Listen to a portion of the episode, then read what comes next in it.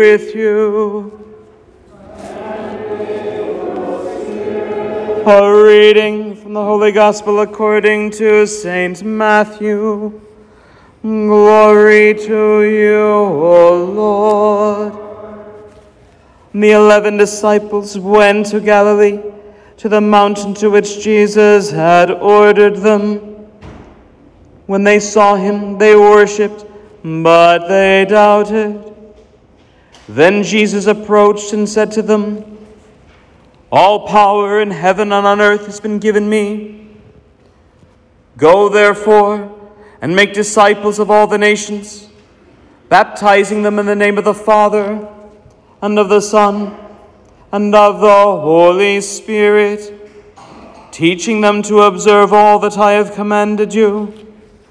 And behold, I am with you always, even to the end of the age.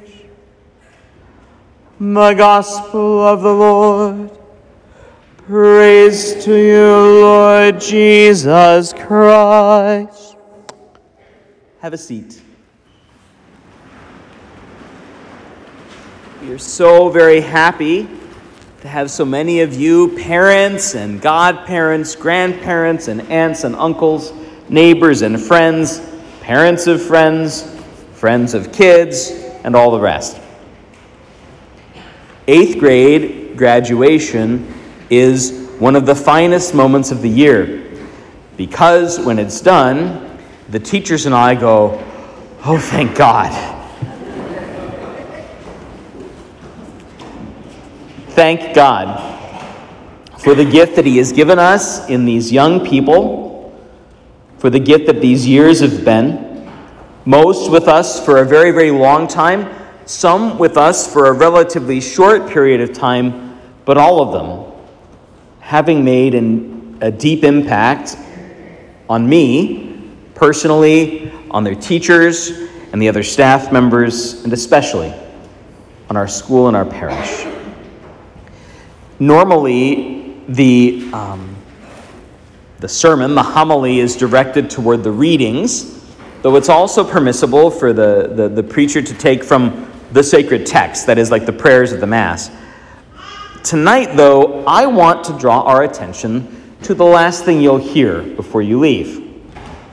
The final hymn, or song better, which the kids have chosen for themselves.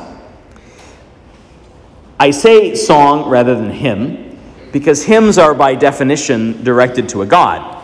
They're ancient Greek hymns to Zeus and Apollo. So Christian hymns are to Jesus to the Father, to the Son, and the Holy Spirit, to the Blessed Trinity. But a lot of songs we sing in church these days are not really hymns, they're like mission statements or affirmations. I'll be honest, this usually bothers me, but I'll let it go tonight because I think the kids have intuited something important. I think they have something important to teach the rest of us, but also because, even on the way out the door, I have one last thing I think I can teach you. This song, by the way, was first played publicly in Des Moines in 1997. I know because I was there and part of the choir who sang it. This might be part of the reason it drives me so nuts. Imagine you had had to listen to the same song every day for 25 years.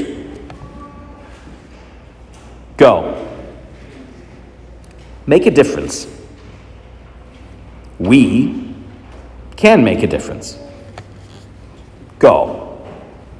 Make a difference in the world. We can make a difference. We can make a difference. Go. Make a difference in the world. Now, what these young people have rightly intuited, what they've rightly learned from us, from y'all, over these last several years is that they can, in fact, make a difference. That their behavior, their words, and their deeds, in fact, make a deep difference, a deep impact on their friends and their family, on their teachers and the people that are around them, and that difference can work for good or for ill. Read the last two weeks. But they have rightly gathered, they can make a difference. That is, they can change things. There is a deep sense of justice in this class, and so when things seem unfair or not played rightly against them, they push back. That's good. Don't ever lose that. But recognize it in context. The difference that we can make on our own only goes so far. I only read you the chorus. Listen to the verses. We are the salt of the earth, called to set the people free, the love of God in you and me. We are the light of the world, not to be hidden, but to be seen. Go, make a difference in the world. Now, that language, the language the song will have us use for ourselves, salt and light, is language that Jesus uses for his disciples. But before he uses it for his disciples, he first uses it for himself. I am the light of the world, he says. I am the salt of the earth. It's only later that he identifies his disciples with himself. It's only after Jesus has said, I am the light of the world, that he then turns and can say to them, You are the light of the world. This is not the Liam candle or the Jesus candle. Well, it kind of is, but you know what I mean. Caught that? This is not the PJ candle or the Becky candle or the Cindy candle. It's the Christ candle. Its light and from its light at baptism, we each received our own. If you are to make a difference which is to matter, if you are to make a difference which changes the world for the better, if you are to make a difference beyond imposing your own desires and wants on everybody else, it has to come through Christ. So let your light shine on. Let it shine for all to see. Go, make a difference in the world. And the Spirit of Christ will be with us as we go. Go, make a difference in the world. We are the hands of Christ, reaching out to those in need, the face of God for all to see. We are the spirit of hope we are the voice of peace. Go, make a difference in the world. You are great.